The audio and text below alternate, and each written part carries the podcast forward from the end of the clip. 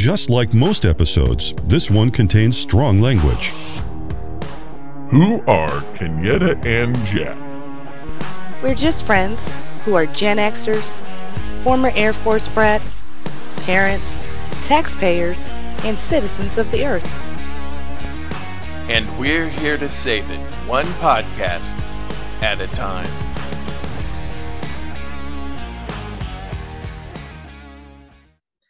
Welcome to another episode of Kenyetta and Jack Save the World. As you probably already know, I'm Kenyetta, and with me, as always, is the reliable and relatable Jack. How are you doing today, Jack? I'm doing all right. Doing all right. How are you today? I'm hanging in there. The world is nuts, but I'm hanging in there. That's Mhm. putting it mildly. Mm-hmm. It's it's always fun watching the news and thinking, wow, World War Three might be starting. Well, as long as I can get stocked up on Reese's peanut butter cups, I'll be fine. Yeah. Sadly, I can't eat those anymore. What?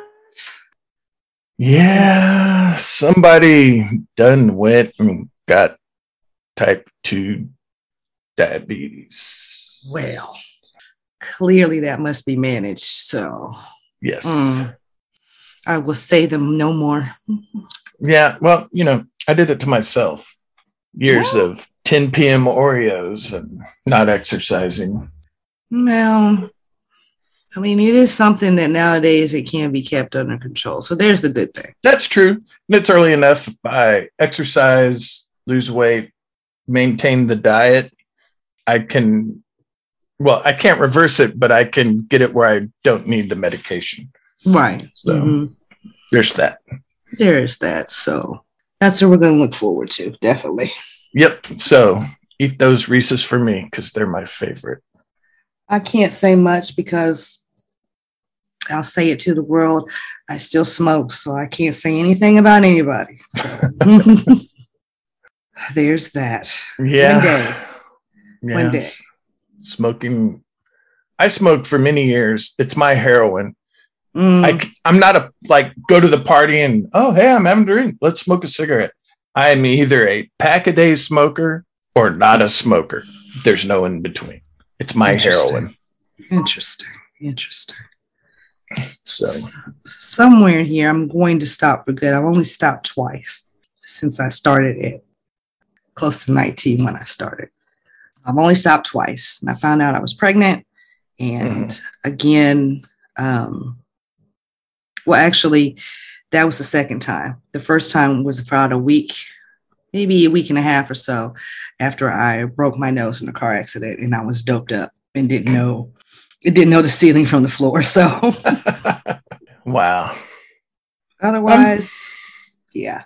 I don't see honestly the price of cigarettes are insane and I'm Mhm. cheap. I wish it I wish that were enough. But something's going to give here very soon. I feel it. I don't want anybody listening to this quoting me. Hi mom. I don't want anybody quoting me. I, I feel I feel there's going to be a change in the wind soon though. Okay.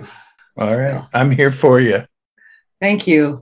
2022 is a long year, so yeah. That's true. That's true. Well, oh. moving on from that Mhm. exciting, fun, happy, cheerful show opener. Yay, our personal health issues. Yeah, no, sorry. What's your uh, WTF of the week? Um, I think we mentioned this last episode. We are not going to run short of these No. for a very long time because there's always some display of human foolishness, Yeah. whether it's whether it's political or legal or social. There's always going to be someone showing their ass. So this week, I have selected a father and son out of Brookhaven, Mississippi. Mm. who, when a FedEx driver attempted to deliver a package to a home there in the neighborhood, he had just dropped the package off in the evening of January the 24th, and he saw a pickup truck coming towards him from a neighbor's house. Mhm. So He's pulling, he's pulled into the driveway, he's pulling back out, and he sees the truck approach him. He's trying to leave the driveway, but the, the driver has blocked him in the driveway.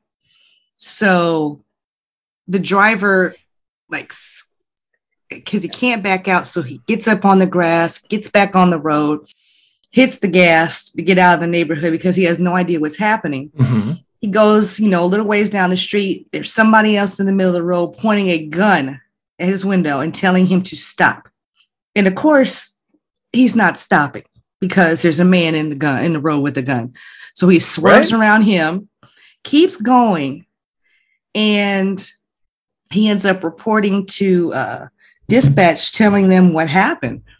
And come to find out, these two yahoos, father and son, uh, like I mentioned, um, I believe the father was driving the pickup truck, which the son got into once the FedEx driver had gotten around the truck and was going down the street and swerved around the guy in the street. That was the son. The son gets in the truck with Daddy O. They follow him out several miles uh, throughout the town. He gets back to the FedEx station. They find bullet holes in Oh the my back God. of the truck and in some of the they had gone through the back door and into some of the packages. And mind you, uh, the young man was dressed in his FedEx uniform, but he was driving a rental Hertz truck, which I have seen some of them do in my neighborhood. Mhm. Yeah. So yeah, here's the fun part. By the, the young man goes uh, the next day, I think he goes with his manager to report it to the Brookhaven police. The father and son were charged. I think see who's who. Like it matters who's who. Mhm. Um, mm, the father, Gregory Case, was charged with conspiracy. The son, Brandon, was charged with shooting into a motor vehicle. And they Mhm. have, I believe, at this time, the latest I think I had read, I think they both made bail. But you mean to tell me they charged him with that? They shot at his truck, yeah. And that's all you charge them with. Are you kidding me? Did That- they not? Did they not learn anything by nearby Georgia? Did they not learn from that story? there? No, they didn't. First of all, if you see a dude in FedEx, UPS, Amazon clothing, Mhm. there's a solid chance they work for them. Mhm. Two, deliveries in today's world, because of online shopping is so great, no delivery company can get by without rentals, Mhm. right? We've all seen it. Right? Third of all, I, I, I lost track of my of alls. Once again, as you just said, Georgia, did they did they not learn? Nothing. They learn nothing. Quit being vigilantes. And, And- that's Oh, go ahead. no, no. Go ahead. I'm sorry. Well, I was going to say something sort of similar happened here. Uh, there was a gated community. A UPS driver went to, you know, deliver packages, as UPS drivers tend to do. Sure. He was in his uniform and his big brown UPS truck goes in, making his deliveries, goes to leave. Mhm. some, you know, rich dude is telling him how he doesn't need the criminal element driving in there. Basically, it's because the driver was black. It was Mhm. incredibly racist. And the UPS driver just whipped out his phone and recorded the whole thing. And he's like, Yeah, go ahead, dude. And it's like, Oh my God, freaking stop. Just stop. Stop. Stop it. Stop, stop, stop, stop. Stop. And here's the thing I wonder about this particular case is they were severely undercharged for one by the local police. Yeah. But it always it also makes me wonder if this is something that will get looked into as a possible hate crime. Because in order to prove a hate crime, you have to verify that the victim was targeted because of their race or religion or sexual orientation, et cetera, et cetera. Mhm. I wonder if they're they're going to be able to prove it if that was the case. And honestly, me being me, I can't really see this as anything else but that. But Right. they have to be able to prove it. So I wonder. And this this is the other thing I found interesting as I was because I saw this story last week, early last week, and um, as I looked um, I looked it up again just to see if there were further developments about it. It doesn't look like it's being reported on major news outlets. Yeah, I hadn't heard it. Mo- yeah, mostly local ones. Of course, the ones in Mississippi and um, outlets around Mississippi, and of course, the closest um, uh, like newspapers or news channels or things of that nature in the local area. So I'm Mhm. like, this didn't make national news? Seriously? Huh. So, I mean, what has to happen here for if this particular story takes off somehow and gets wider spread? I wonder if that will be the impetus to make the authorities charge them appropriately because Mhm. you charge them with conspiracy. What is that? They literally tried to force him to stop. Once again, I guess they had the idea that somebody was in the neighborhood that shouldn't have been. Heaven forbid. But you try to get him to stop and you you have a gun in his face. Let's let's try this again. No one is stopping for you when you point a weapon at him. Then. Yeah. No one's stopping Yeah. and, and to think that you have the was it testicular fortitude Yeah. to stand in the middle of the road and demand somebody to stop and point a weapon at him as though that's all that's needed as that's like that's automatically gives you sole authority to question who and why and what is in the neighborhood are you kidding me you learn nothing nothing No. nothing Nope. Yep. so i'll be i'll be i'm going to follow this one i'll be interested to see Where it Yeah. goes. where it goes and if these men are charged appropriately even if it and, and even if it doesn't end up as you know a federal hate crime they need to be charged appropriately at the local level because that is ridiculous Yeah. told you it's Quit- nuts out here Quit playing vigilante, white people. I say that as a person of whiteness. somebody got to tell him Yeah. somebody got to tell him As, so as we've discussed before, having my DNA results, I Mhm. am as white as they come. and that's fine. it absolutely is The but world somebody needs many, many, kind, many kinds. it does but you got to tell the rest of your brethren in this country Fucking get over it. I mean, you know, if I say it, I'm just I'm just whining. Or as they said in Game of Thrones, whinging. Right. I'm- Mhm. so there's my story. What you do go. you have for us this week? Well, the the man child that was our former president Mm, had been told the entire time of his presidency that it is against the law. There is a law that has been passed.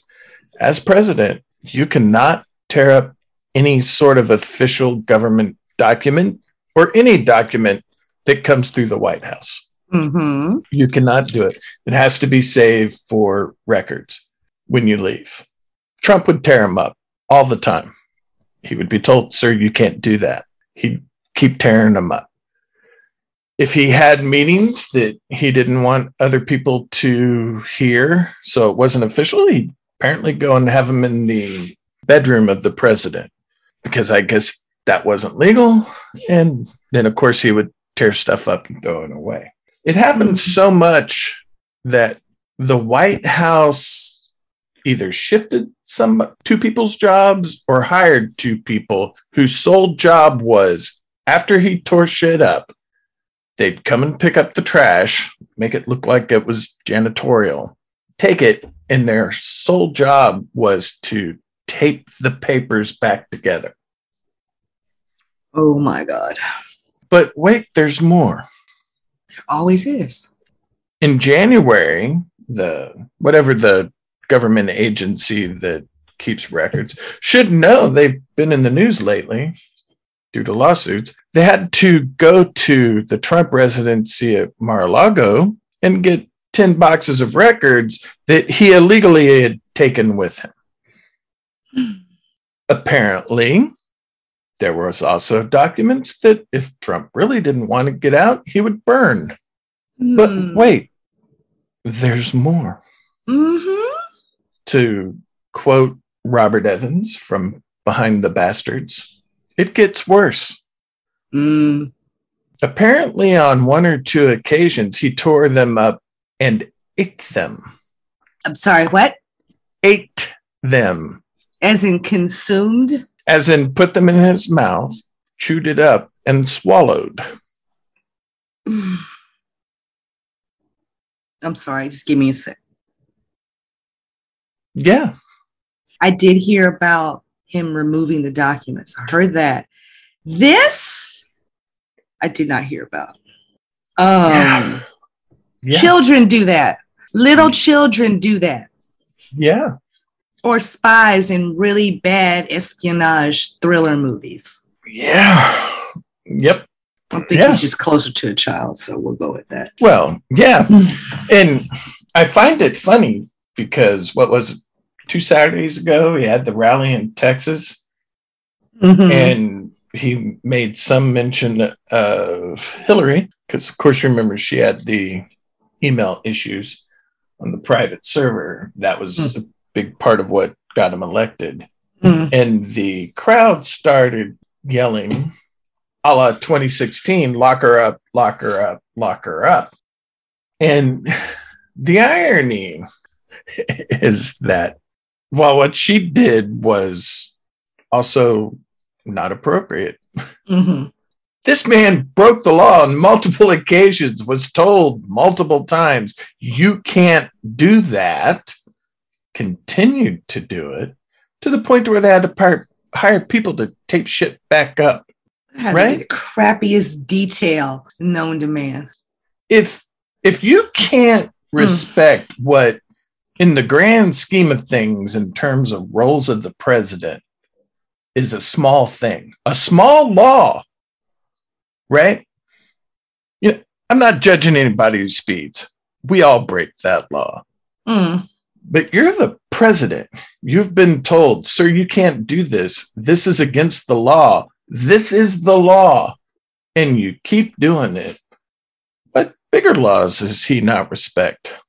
I'm going to say, and not that I necessarily want to spend a whole lot of time thinking about the things that go on in his lizard brain, but to me, I feel like the mere fact that he got elected makes everything else after that possible and plausible and completely acceptable for him as Mhm. far as he's concerned.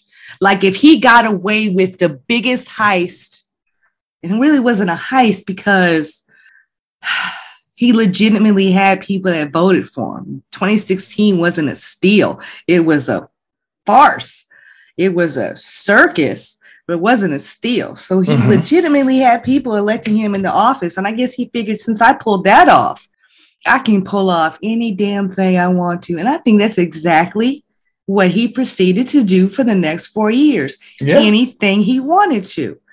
And because, and I learned this little tidbit, this little catch 22 when I watched a movie called Vice Mhm. about um, former Vice President uh, Dick Cheney. Mhm. Very good job by Christian Bale, by the way. Anyway, they make uh there's a scene in there when they're talking about what's considered lawful if the president does it. And the thing this this was their thinking. The president can't do anything illegal. So if the president does it, it's not illegal, no Right. matter what it is. So Yeah. I think I think he was maybe his little lizard brain heard that somewhere or had one of his weird little lackeys whisper in his ear, well, if you know, you're everything you do is within the law, but you're above the law. So anything you do is Mhm. legal, no matter what it is. Does that Which is sound? completely goes against the Constitution, you know, that, that That the ideals that you know sort of the founding you know part of the ideals is that no one's above the law. Mhm. i know in practice that doesn't happen but uh, didn't turn out too well for nixon. It did not. but yeah. Hmm. yeah i agree with you. He clearly thought he could do whatever he wanted because he was that way before. Hmm beforehand. And he managed the biggest okey doke in his entire silly entitled life by winning the presidency. And so from there, from there on out, nothing was off limits. I have a theory that Trump was as surprised by him winning the Republican nomination as Democrats were. Mhm. I agree. I I think he was running to come in second or third hmm because he thought it would help his businesses.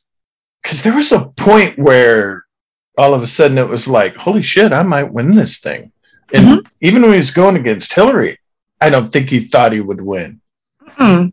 And somewhere around a week or two before the debate started in September, all of a sudden I think it occurred to him, I have a chance.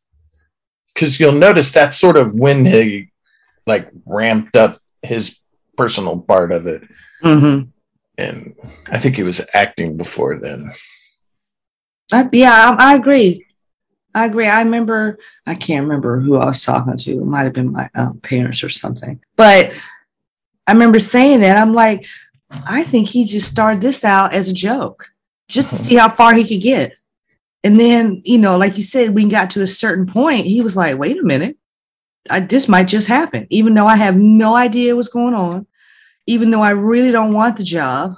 Let's just Mhm. see. And then it happened. And he's like, oh, yep, he, I really could go out in the middle of New York City and shoot somebody dead and get away with it. Yep. Yeah, he could. Figur- figuratively, that's that's pretty much he pretty much what he did over and over and over again. People just kept coming back. Well, he proved he could fill, kill 500,000 people. No one would care. Or yeah. half the country wouldn't. Yeah. Or they would just blame it on, you know, Fauci or the CDC or somebody else or the Chinese or so on and so forth. Hmm. Yeah. And just since you mentioned him, conspiracy theory people, Fauci does not have any patents related to COVID.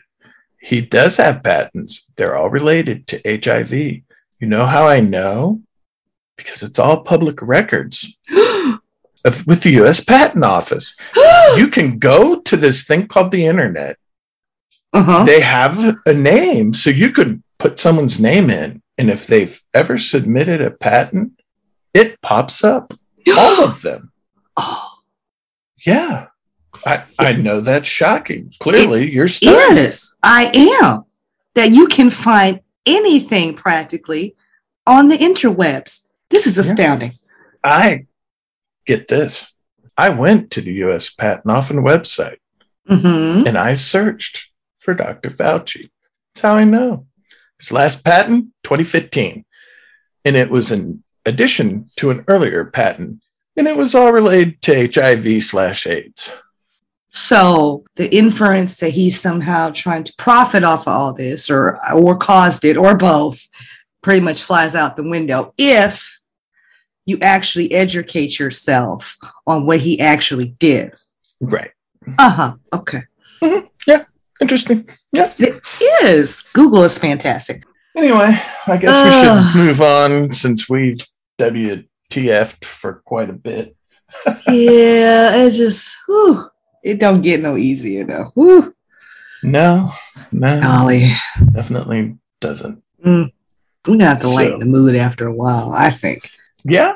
Well, maybe hearing about the people I'm about to talk to will lighten the mood. Okay. Okay. I'll go with that. I'm ready. I am Okay. ready. Well, uh, before I start, I'm going to say I'm going to do two people today.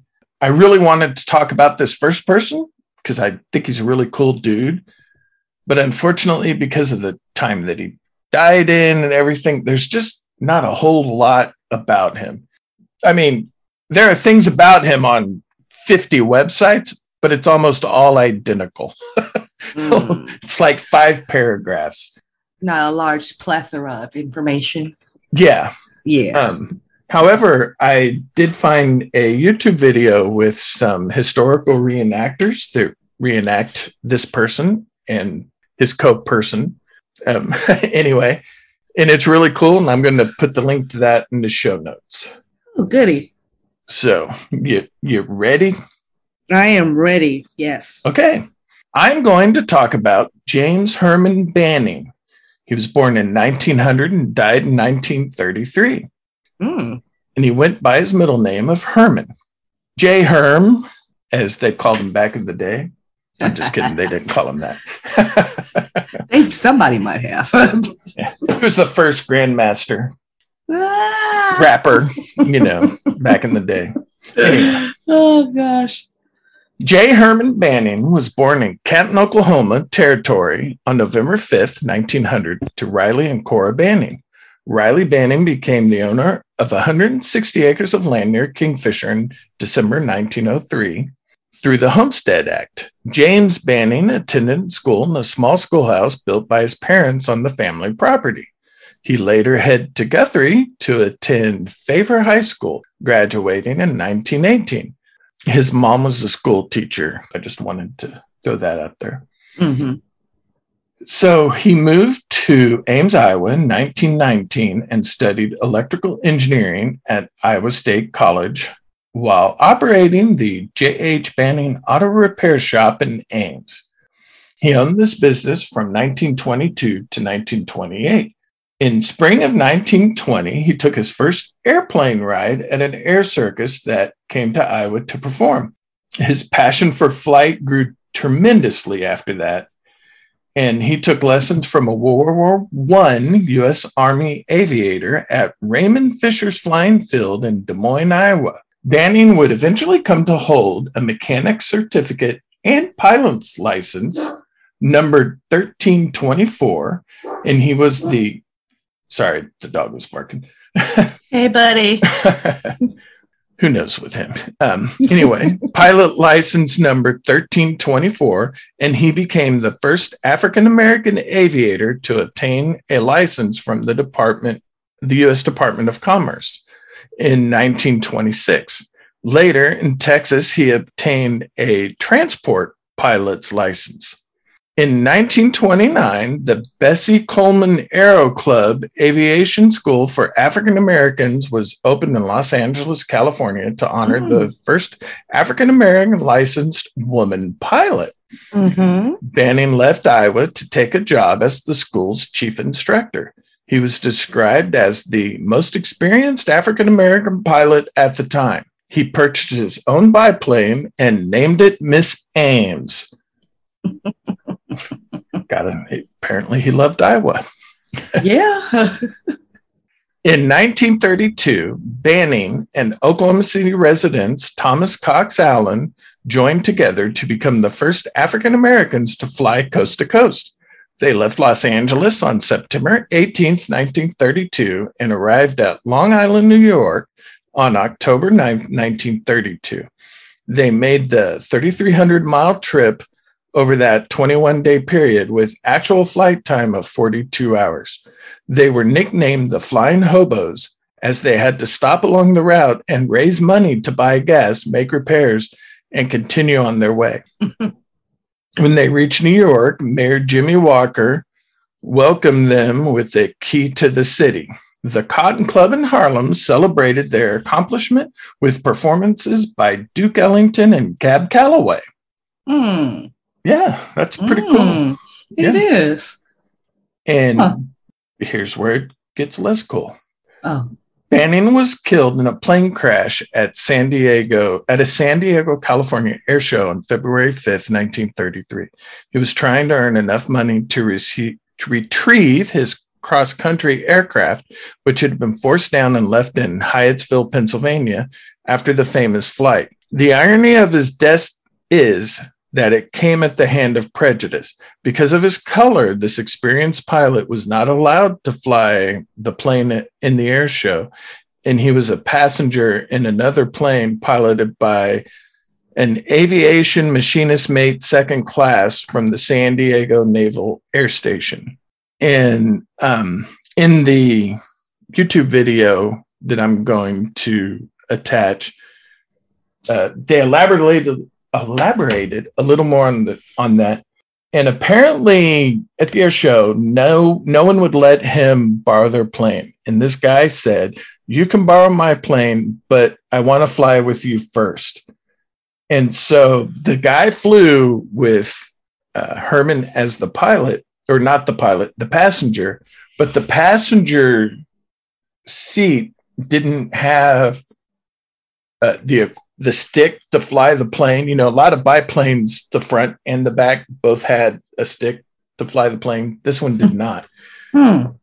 And so the guy went up, the plane stalled, it started going down. He wasn't an experienced pilot and it crashed, killed Banning, but the other guy, I guess, had pretty severe injuries.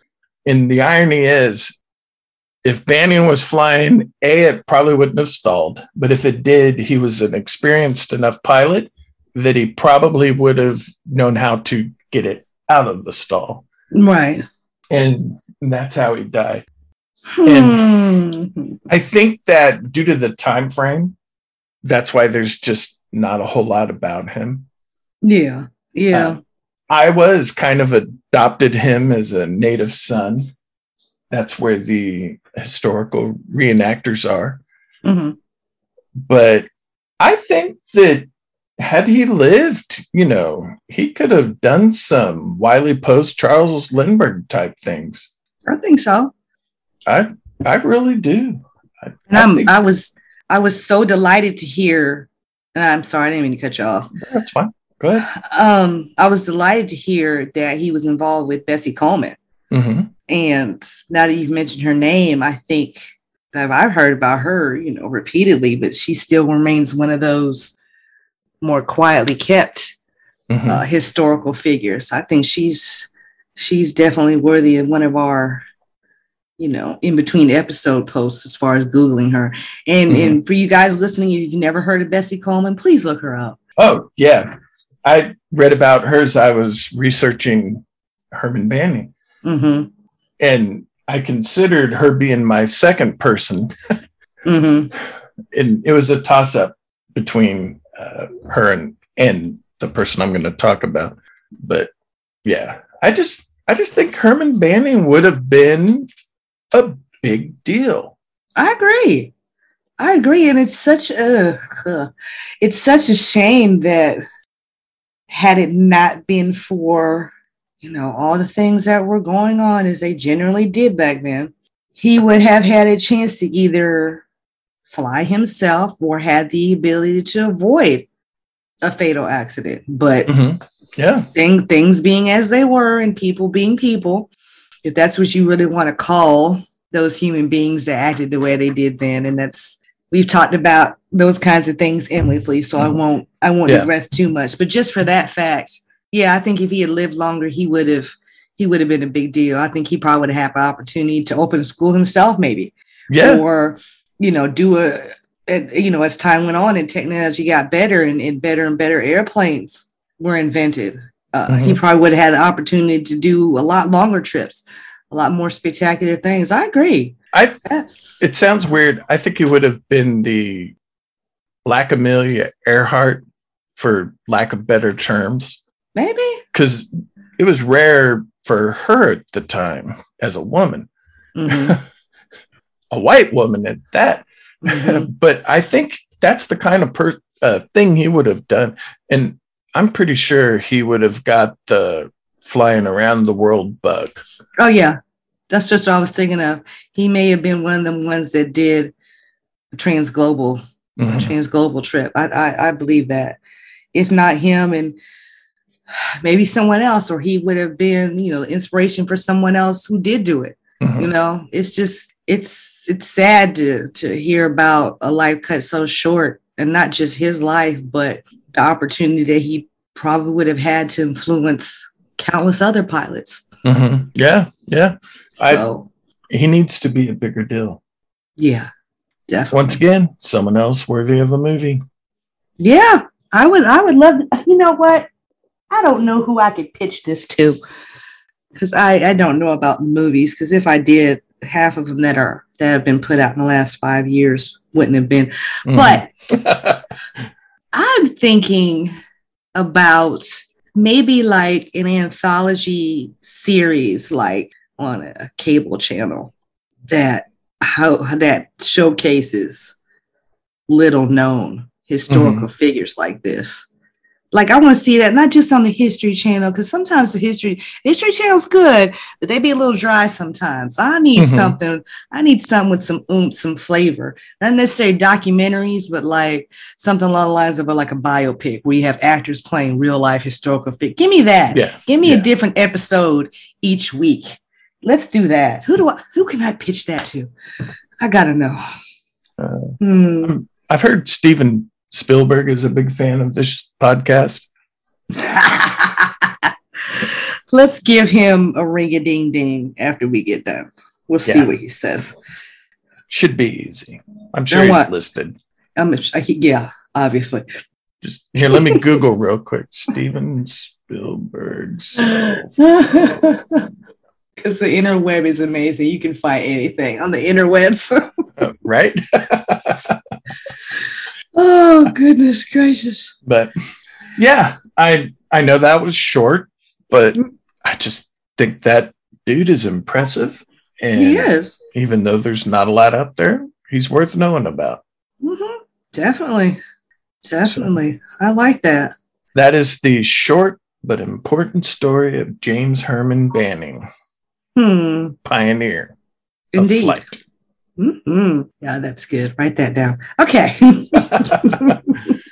So so Yeah. you said you had another figure that you wanted to talk about. I do. Um, her name is Ada Lois Sipuel. I think I'm pronouncing that right. Mhm. Fisher. Um, after she got married, she is a, also a person with great testicular fortitude. Um, full disclosure: her son Bruce works at the same museum I do. Bruce is a Hmm. great guy, very knowledgeable. I'm glad I work with him. Good. Um, one of the reasons I chose to talk about her is in our bonus episode coming up next Monday. Uh, Dr. Bob Blackburn mentions her. So I thought this would be a good opportunity to talk about her so that when you hear her name and her son Bruce, you'll understand why when he mentions it, she's important. Hmm. So Miss Fisher was born in 1924 and lived till 1995. She was a major Oklahoma civil rights activist, and she was born in Chickasha, Oklahoma. She was an excellent student and graduated from Lincoln High School in 1941 as the valedictorian. Initially, she enrolled in Arkansas A&M College at Pine Bluff, and after one year, she transferred to Langston University Mhm. in Oklahoma. It's not now, but it was a historically black college. Did I say that right? I, I think it still is considered a well Yeah. the, acronym is HBCU, historically Okay. Black College and University. Okay, thank you. Thank you. I hmm so much stuff in my brain. um, and so she transferred there and she majored in English and dreamed of being a lawyer. On March 3rd, 1944, she married Warren Fisher. And on May 21st of 1945, she graduated from Langston with honors. Hmm. However, even in education at the time, Oklahoma was segregated, and Langston did not have a law school, and state statutes prohibited Blacks from attending white state universities. Instead, Oklahoma provided funding whereby they could go outside the state of Oklahoma and attend law schools and graduate schools that accepted Blacks. Hmm. so shitty. It's so extra. Like it's so extra. All the effort that was put into excluding. Being buttholes. oh my goodness. I ugh. all right. I, I've read that several times, and each time I'm just like, anyway. yeah. At the urging of the NAACP, 21 year old Fisher agreed to seek admission to the University of Oklahoma's law school in order to challenge Oklahoma's segregation laws and achieve her lifelong ambition of becoming a lawyer. On January 14, 1946, she applied for admission to the University of Oklahoma College of Law. After reviewing her credentials, the university's president, Dr. George Cross, advised her that there was no academic reason to reject her application for admission, but that Oklahoma statutes prohibited whites and blacks from attending classes together. The laws also made it a misdemeanor to instruct or attend classes compromised of mixed races. Cross would have been Mm. fined up to $50 a day, and the white students who attended class with her would have been fined up to $20 a day. On April 6th, 1946, with the support of civic leaders from across the state, Mrs. Fisher filed a lawsuit in the Cleveland County District Court, prompting a three year legal battle. A young attorney, Thurgood Marshall, I Hmm, think he might be slightly notable. I think so. Oh, yeah. See, right here. Later, a U.S. Supreme Court justice represented her. That guy. Okay. Yeah. Turns out, same guy. Same guy. She lost her case in the county district court and appealed to the Oklahoma Supreme Court. It sustained the ruling of the lower court, finding that the state's policy of segregating whites and blacks in education did not violate the United States Constitution. After an unfavorable ruling from the Oklahoma Supreme Court, Fisher filed an appeal to the U.S. Supreme Court. And on January 12, 1948, the nation's highest court ruled in Sipuel versus the Board of Regents of the University of Oklahoma that Oklahoma must provide Fisher with the same opportunities for securing a legal education as it provided to other citizens of Oklahoma. The case was remanded to the Cleveland County District Court to carry out the ruling. Following the court's favorable ruling, the Oklahoma legislature, talk about extra, Mm, you're about to see, Lord. rather than admit Fisher to the Oklahoma University Law School, decided to create a separate law school exclusively for her to attend. The new school, named Langston University School of Law, was thrown together in five days and set up at the, in the state's Capitol Senate rooms. Miss Fisher refused to attend Langston University School of Law. And on March 15th, 1948, her lawyers filed a motion in the Cleveland County District Court contending that Langston's, Langston's law school did not afford the advantages of a legal education to blacks substantially equal to the education of whites received at OU's law school. This inequity, they argued, entitled Fisher to be admitted to the University of Oklahoma College of Law. However, not learning from the last time, the Cleveland court ruled against her, finding that the two state law schools were equal. This next part's going to be a shocker. Okay. No, I'm sorry. They said it was equal in terms of what? I'm I'm assuming the level of education you could get in the classes. It doesn't it didn't say any further. Okay. I'm sorry. Go ahead. No, I understand. Hmm. And once again, shocker, the Oklahoma Supreme Court upheld the finding. Your heart can't handle all the shock of this episode. It cannot. I I wish I would have brought an adult beverage in here Right? with me because I just whew, We Oh. should have we should have had an ambulance with a defibrillator standing by. something because this is Defibrillator. Defibrillator. Anyway, all these things that are happening that shouldn't have happened. I just I know, shocking, right? golly gosh gee. Okay, sorry. so after this second adverse ruling, her lawyers announced once again their intention to appeal to the U.S. Supreme Court. However, Oklahoma Attorney General Mac Q. Williamson declined to return to D.C. and face the same nine Supreme Court justices in order to argue that Langston's law school was equal to OU. You know what? That's the first dude that learned something. Oh right? Oh my god. like every bit of this makes me itch. I can't stand it. Like Finally. they're like pretty much no, no, no, no. Wait This a dude's Like, Fuck y'all. I'm tired of this. Let her go to school. like pretty much like just to stop just stop it's too much just even for you guys this is too much just let it happen Yeah. Ugh. So, as a result of that concession, on June 18th, 1949, more than three years after Miss Fisher first applied for admission to the University of Oklahoma College of Law, she was admitted. Langston's University's law school. You ready for this? Sitting down? mm-mm. Closed 12 days later, No kidding. right?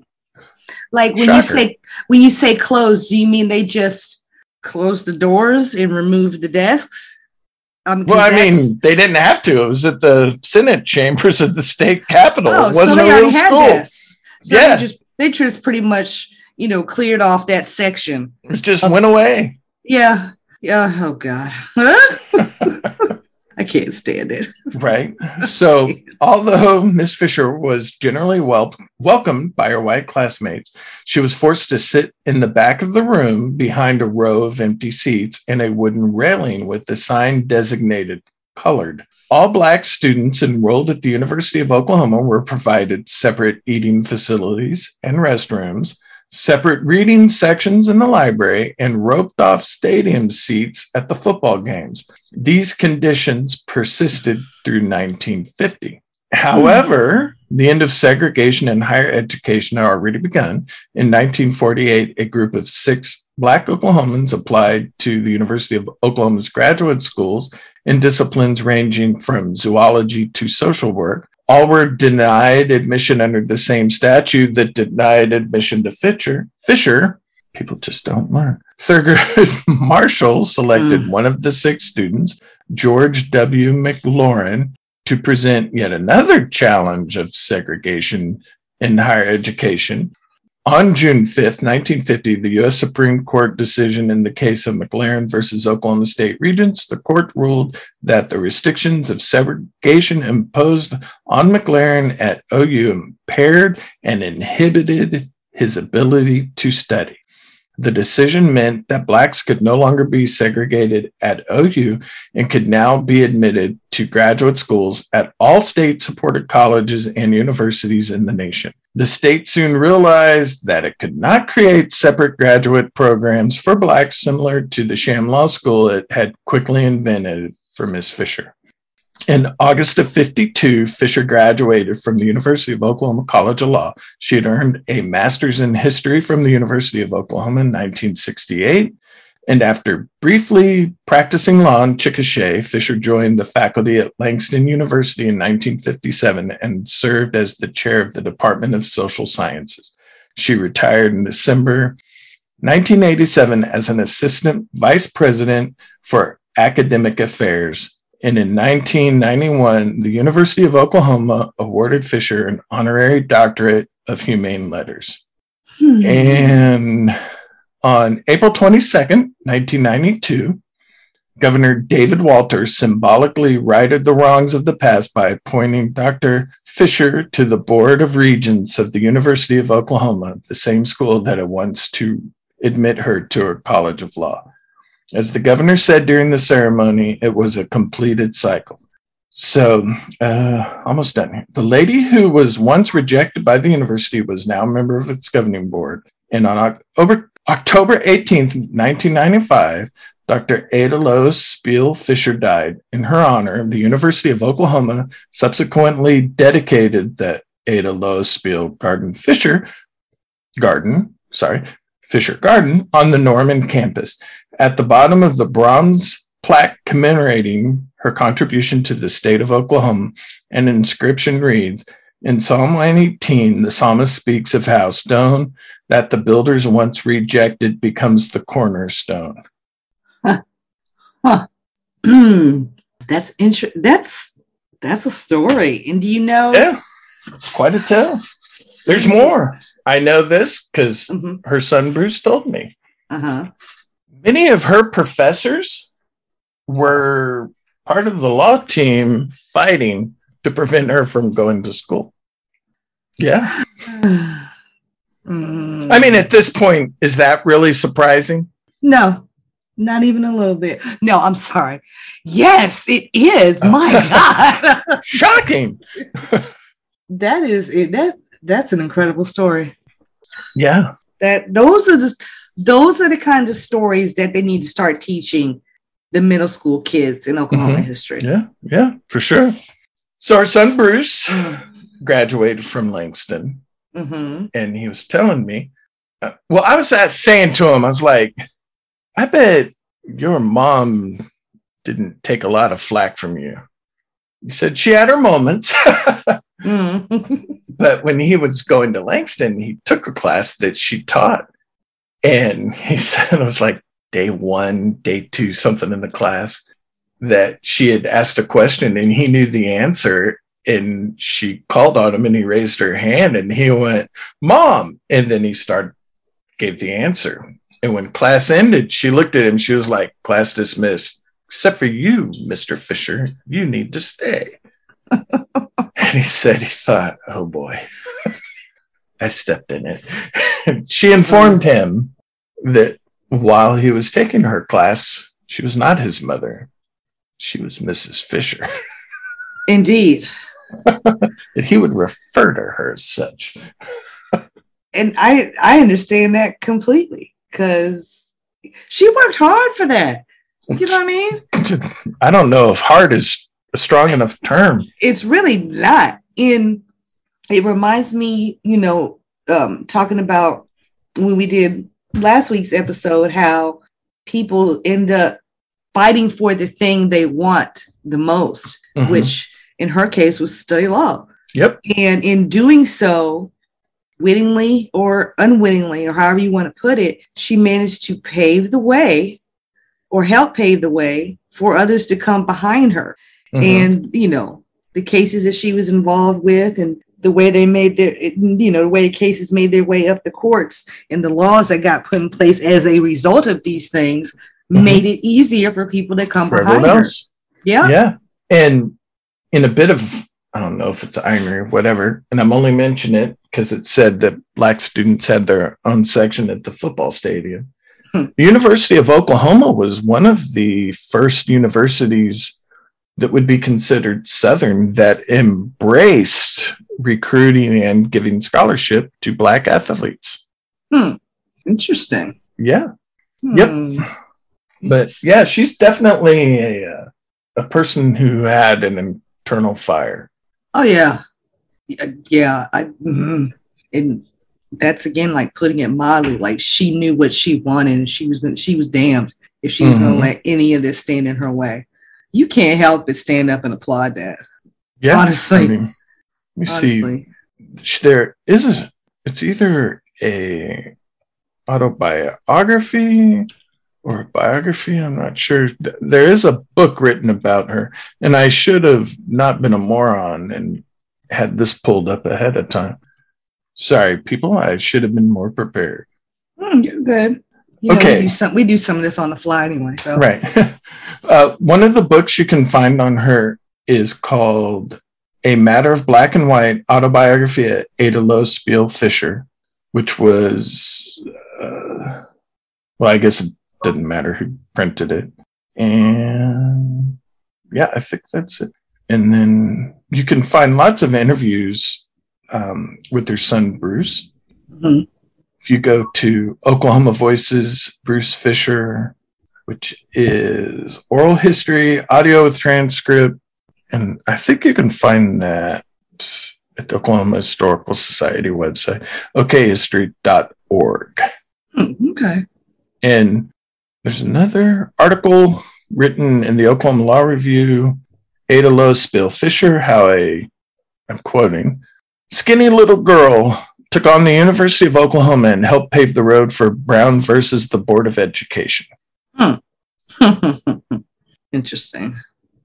So those are my folks for today. Important people people Definitely. need to know about. And that's what I got. Definitely. Very nice. Thank you. I, You're welcome. I enjoyed those very much. Yeah. Very It was, it was fun um, learning and reading about them. Of course, I knew a little more about Miss Fisher because I know Bruce. Right. And that's, I find that like an amazing connection. That's just, whew. Yeah. Mm. Like, I wonder, like when he was young, I wonder, did he ever stop and think, does my mother get expect me to get involved in court I don't know. I mean, that's just, uh, sometimes I think about that when you talk about the children of, of, of people who do things like this, how they, I'm I'm pretty sure for the most part they probably admire their parents very much. But on the other hand, I don't know, does it feel like it might be intimidating if you don't do something at that level? And I I want to say like parents like these wouldn't put that kind of pressure on their kid. I don't think she did. Bruce doesn't Yeah. seem to Yeah. act like she had at Yeah. all. And one of the cool things about Bruce is at some point, I believe in the 90s, maybe mid to late, um, he became a Civil War reenactor in Oklahoma.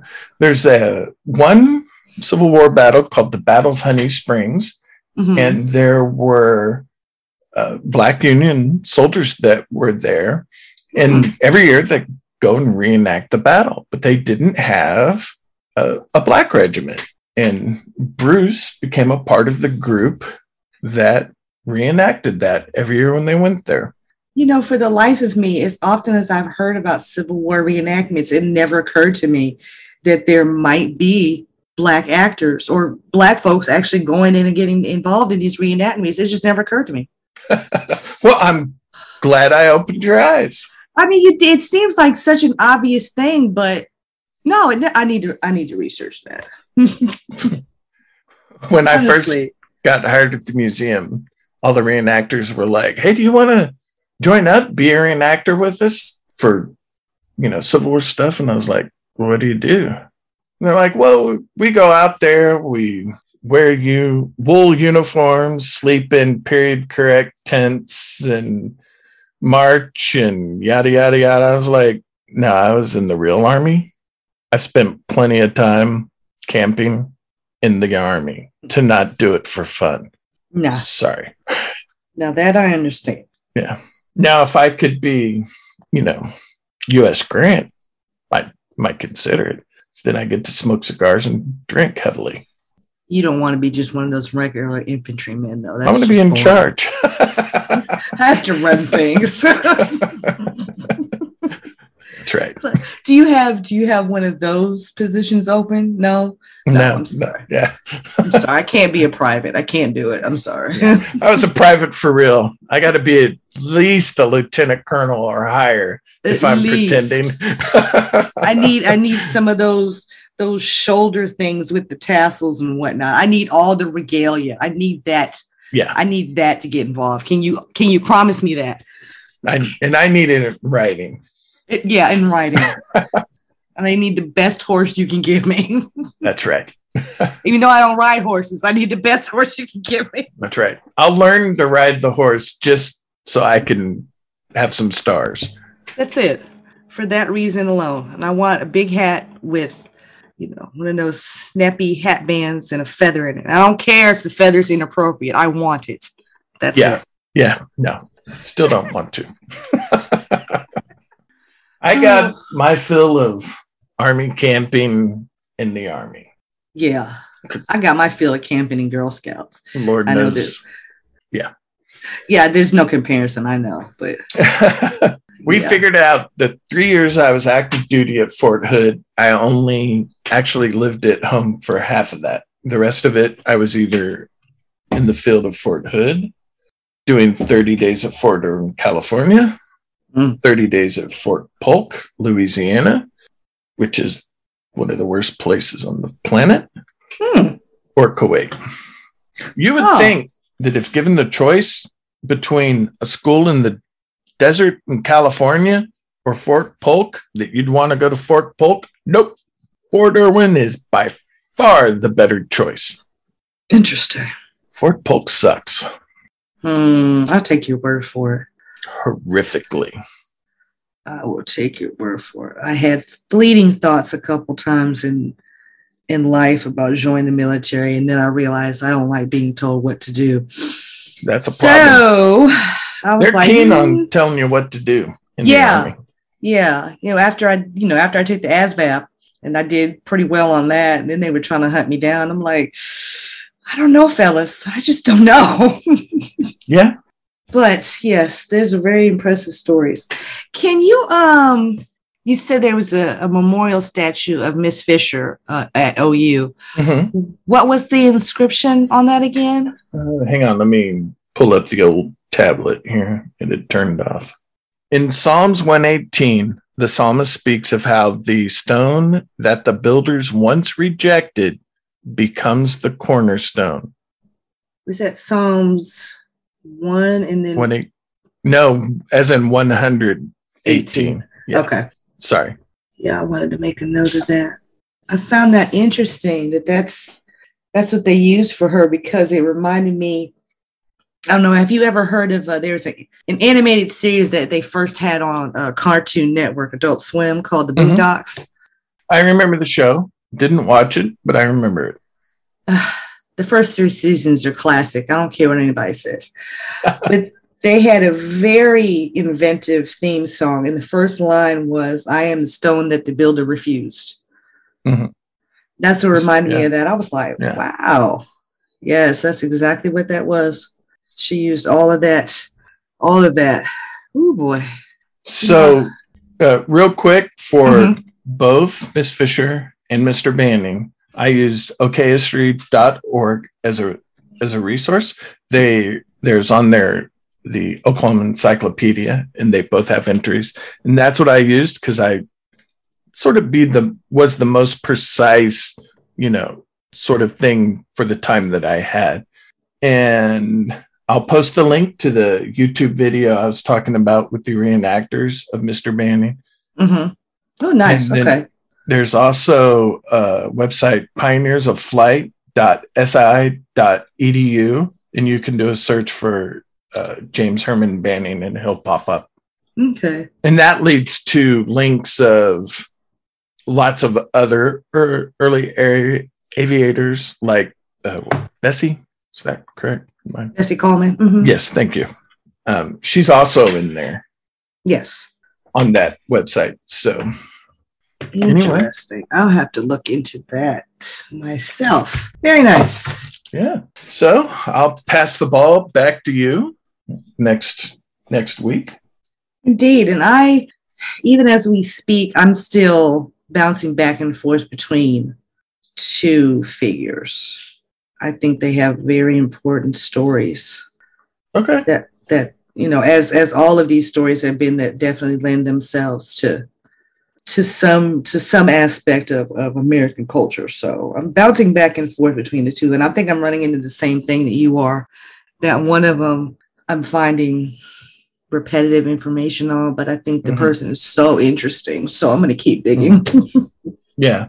And actually now I need to correct time shifts when you're recording stuff for the next week sometimes confuses your brain. yes. So we have an episode coming out uh, this Thursday, the bonus next Monday. This one is after the bonus, but Yes. you'll hear Dr. Bob talk about Miss Fisher. Yes. And so now Okay. you'll know who she is four days later. yes. Sometimes time shifts are hard to maintain. True. Ask the Avengers. So yes. but um, yeah, I think this is this is an excellent, excellent discussion. I learned a lot. Yeah. Now I have I have four more things to dig into Mhm. in between digging in to other things. Mhm. yeah. And just throw this out here. Mhm. Do you know who William Wilberforce is? And yes, that's his last name. I- No, the, the last name sounds familiar because it sounds like it's it's lent to something. It is. Um, they've actually made a movie about him. He Ah, was a um, member of the British Parliament that banned slavery in England. okay. And I was thinking perhaps sometime in the future, down the road, March, April, he could be somebody that we could research and do a show on. That sounds interesting. Yes. Because he was a Hmm. man that fought for like 25 years to do it. Whew, boy. He was a man possessed to end slavery in England, and he did it. You a while, have to but he be. did it. Yeah. Oh boy. Yeah, that that sounds very interesting. Yep. We definitely have to make a note on him. Okay. Yeah. Plus, we get to say Wilberforce. You know what? Now that you said that, and this is the part where I say we do things on the fly sometimes. I want to say I don't know if it's related to him, but there is, yeah, Wilberforce University. That's Mhm. what I was thinking about. Um, haha, it's one of the HBCUs. Oh, Mm-hmm. well, It's oh, it was one of the it was the first college to be owned and operated by African Americans. There you go. I had no idea, but Now thi- he was this- a good person to name a university after. Definitely. I don't know that. I'll have to make a note. That may be a topic. Shh, don't tell nobody. Okay, All so There we go. Live firing right here, just throwing stuff out. amazing. How we do it. anyway, thank you guys for sticking with us through another episode. We hope you enjoyed this one. Um, I know I did. I learned a lot of good stuff. We hope you did too. And of course, as each of us researches, you know, our given topics, whatever they may be, we also learn a lot. So we're enjoying it and we hope you guys do too. So Yep. I I love history. This has been fun learning about uh, the people I've researched, the people you've researched. It's been my pleasure to honor Black History Month. I know people say celebrate, but I feel it's more honor, or at Mm. least for me. absolutely. And of course, Black history is our history, everyone's history. Mhm. But there's a special month. We're going to honor it. Absolutely. So I guess we'll check you guys on the next one. Indeed. Everybody take care out there. It's nuts. True story. Bye. Bye. As always, thank you for listening to our podcast. If you're enjoying the show, please leave us a review, hit that like button, and subscribe on your preferred podcast platform. Your feedback is valuable and we welcome it. If you would like to contact, connect with, or just want to see what we talk about between episodes, you can find us on Facebook under our podcast name, on Instagram at K-A-Y-A-N-D-J-A-Y-S-T-W, our website, podpage.com slash Kenyetta-jack-save-the-world, or email at k.j.savetheworld at gmail.com. If you would like to learn about and contribute to our chosen charities, you can do so at Service Dog Project at servicedogproject.org and Black Women's Health Initiative at bwhi.org. Kenyetta and Jack Save the World is a product of Hyper Focus Podcasts.